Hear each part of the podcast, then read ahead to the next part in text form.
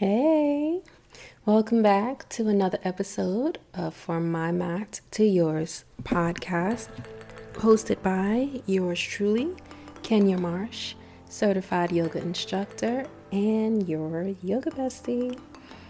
Previously, I talked about three ways um, you are holding yourself back by staying in your comfort zone.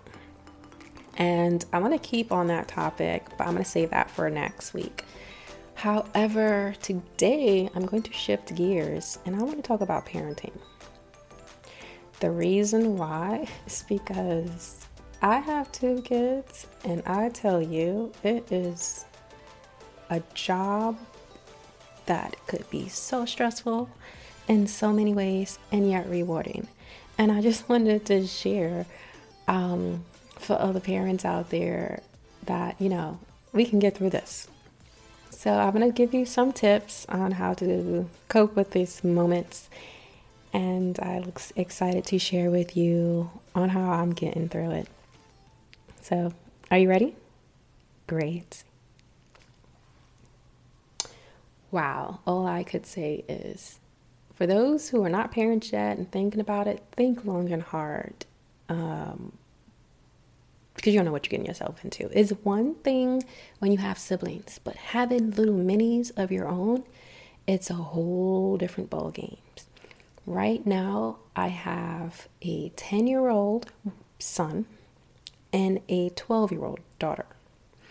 She's going into that 13 year old stage, and I don't know, it was like somewhere around the summertime is when the shift in attitude occurred. So, having being blessed with having one of each make it easier to know. Honestly, raising boys to me is much easier than raising girls. I can say this because I have five sisters younger than me. I'm the oldest of five. So I've always had stepped into that motherly role, which prepared me in a sense. But it's still not like having anything of your own.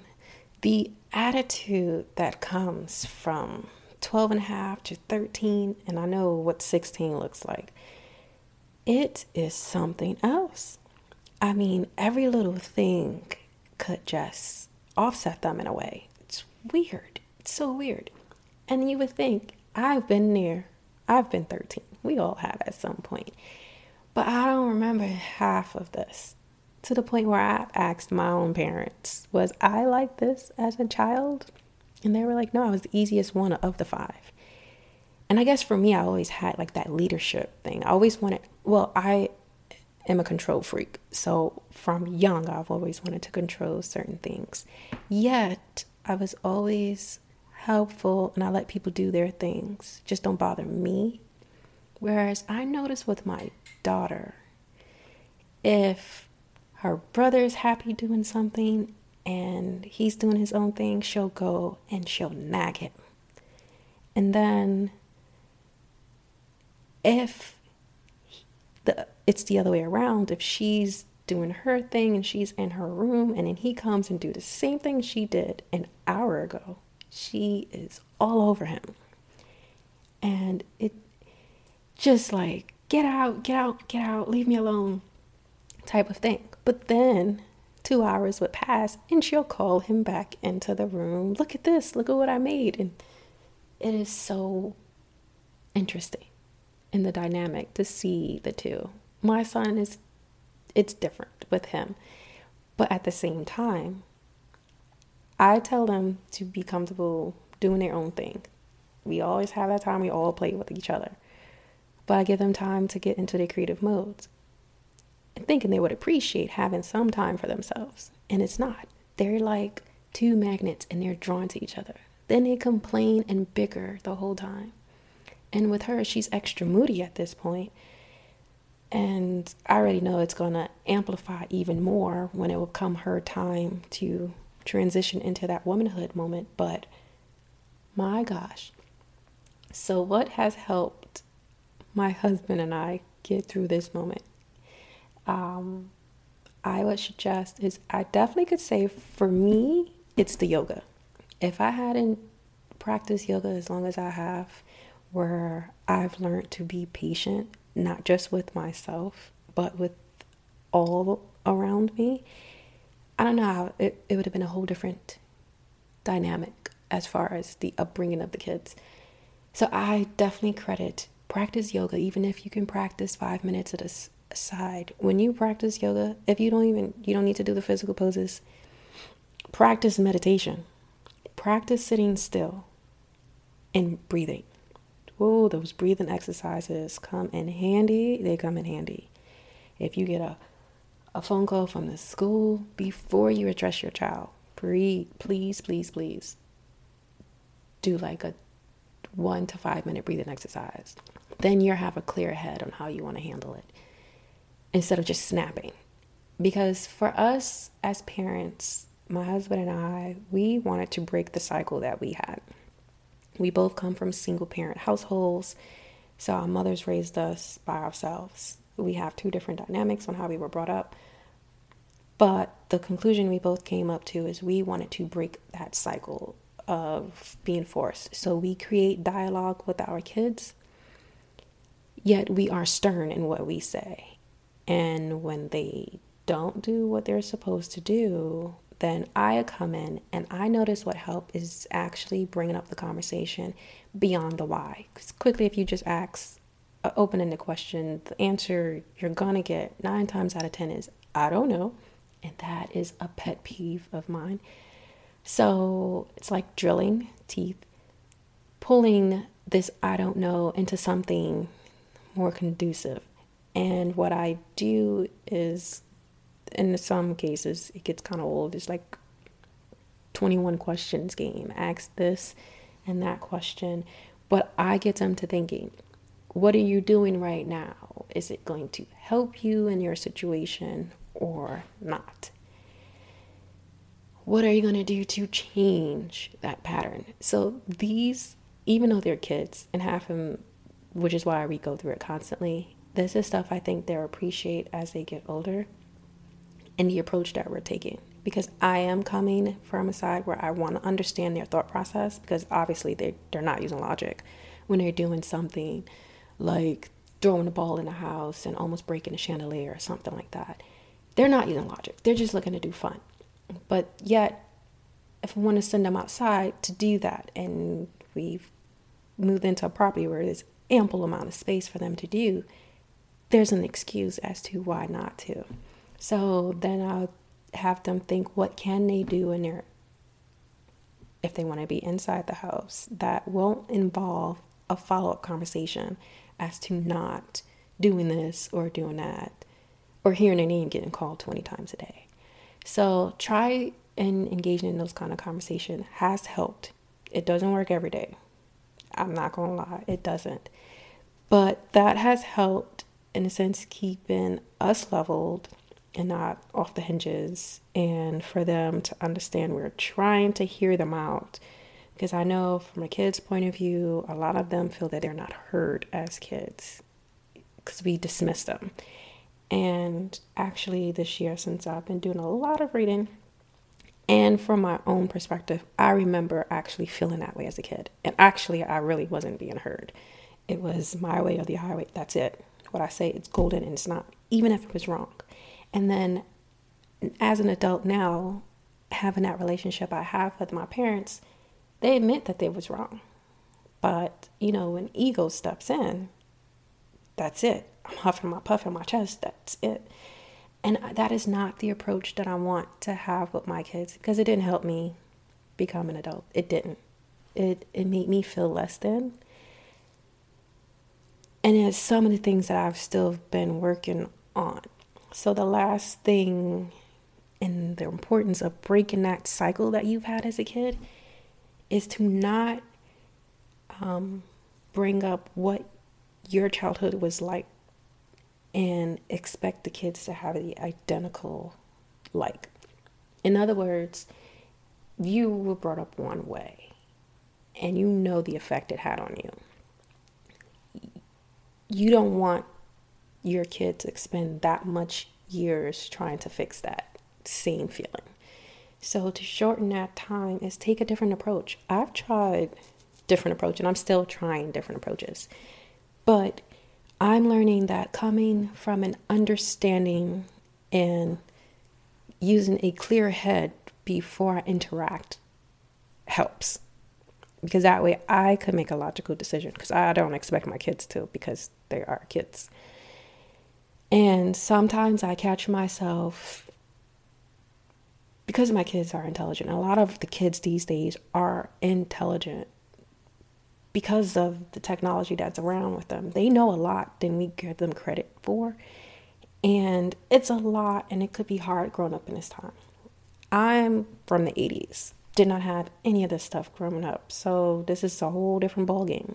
So I understand that. So that is something I would recommend if you're a parent going through this with teenagers and all, to keep that in mind. Our kids are going to do some dumb stuff constantly, day in, day out. Every day, I expect the unexpected at this point. But at the end of the day, it's always having that conversation, bringing conversation up, giving them a space to talk because if you don't, they're going to want to take that from somebody else. They're going to want to search that from someone else. And I've seen the effects of that from other friends who didn't have that and and the results wasn't really that good because the advice that they get from the outside was not too helpful. So keep that in mind. Um, another thing in this day and age, being a parent and having these kids, is the screen time. I know at my daughter's school in middle school, they had this show called Screenagers and I got the pamphlet. I didn't get a chance to go to the school to watch it, but I think it's really good. And this is something that I will be implementing, and I suggest for those who's listening who have kids, do this as well. If your kid already has a phone, I don't know, it might be a little hard. But for me, my kids don't have phones. I grew up fine without a cell phone. I felt that's something they will have to earn and save up for for themselves. We do give them allowance, so if they choose to buy a cell phone, they know what the price is.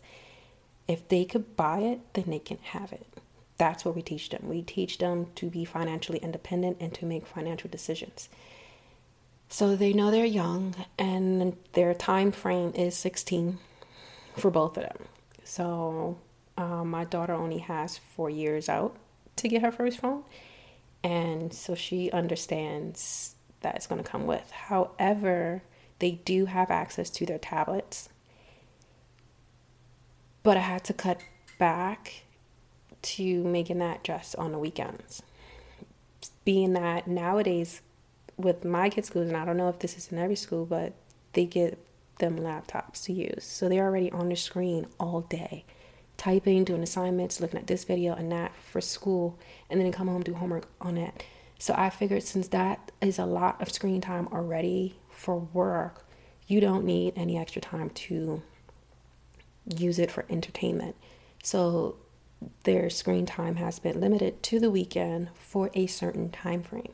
The reason why we decided to do that model is because I've seen and I've seen some of even my neighbors, they kids are on these phones all day.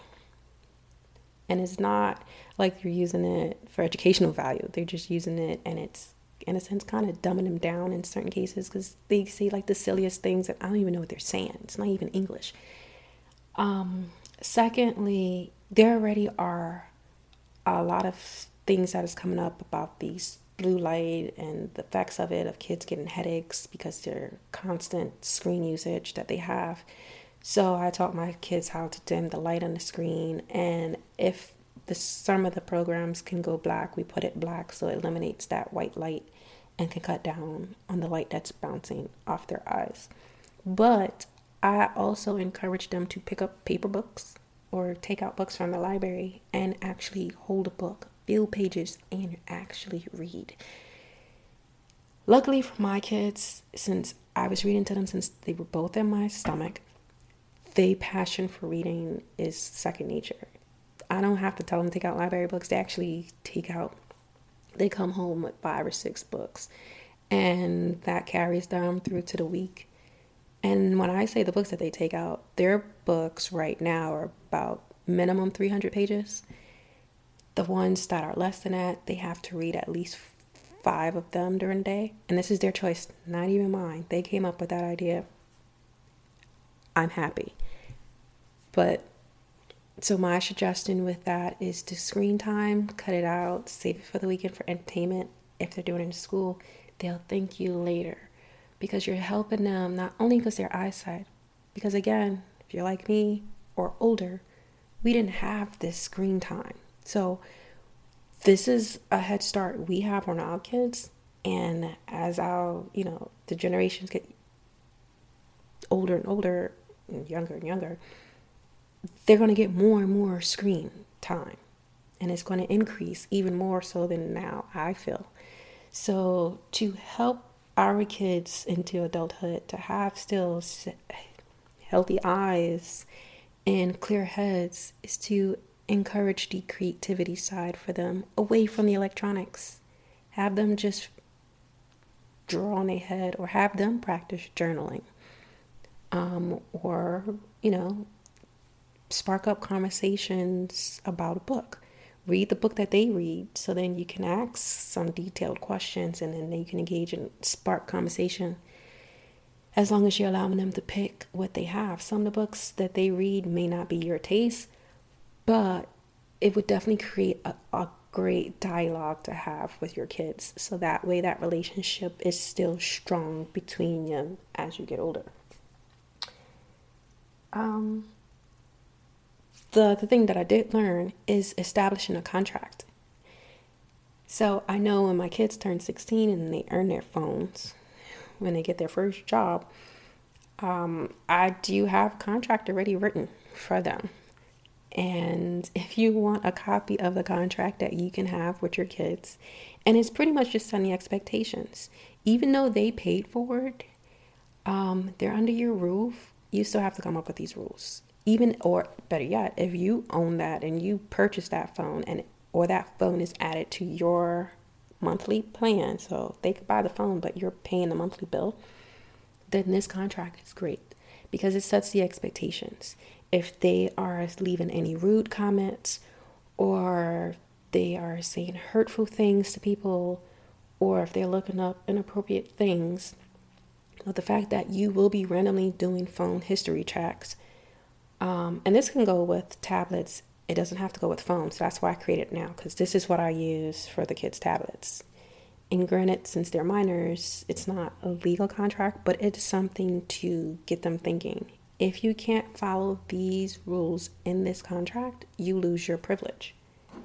No laptop access, no phone access. It is mine, I'm the owner. I loan it to you as a bonus, but I can pull it away if you can't hold up your side of the bargain. So that is my final takeaway for you guys is to establish a relationship with the kids and create boundaries, create a guideline for them to follow to, you know, if you're going to make the contract on your own, make it simple wording, not too complex, not too complex, but something that you both can come to a common ground and the expectation is set if they don't follow any of those things then then they won't have a reason to come to you complaining that you took it from them because they signed a paper, they know the expectations, so they shouldn't be surprised that they lost access. So there you have it. That's parenting right now for me in 2019. And I wanted to just jump in and share this with you guys because it I had to take um an electronic away from one of my kids. And this which sparked this whole thing. You know what? I need to talk about this. So I did. But um if you have any questions again and you would like a copy of the contract that I have, shoot me an email and I'll gladly send it to you because it's time to teach our kids independence, but cause and effect. There's consequences behind decisions you make. And if you can't have a strong word, like if your word has no meaning, no value, then when you become an adult, it's not going to change. So if we can encourage our kids to be more honest with themselves first and then honest with those around them, and not as hurtful and you know no bullying and, and no getting caught up that can help a little and a little can go a long way so it always starts at home i believe in that but it's always good about changing up and breaking the cycle from what you're used to when you was growing up and instead of repeating that type of pattern create your own traditions with your kids to raise them to be even better citizens of the world. We owe ourselves that and we owe our kids that. And as we learn, our kids should learn too. No sense to wait until they're adults to try to teach them these life lessons. Teach them now because you're not guaranteed to be here all the time. And I tell my kids that all the time. I'm teaching you what I can now that I'm here. Take it. You'll thank me later. I'm rolling up my mat now, and I will talk to you again next week. Have a wonderful weekend.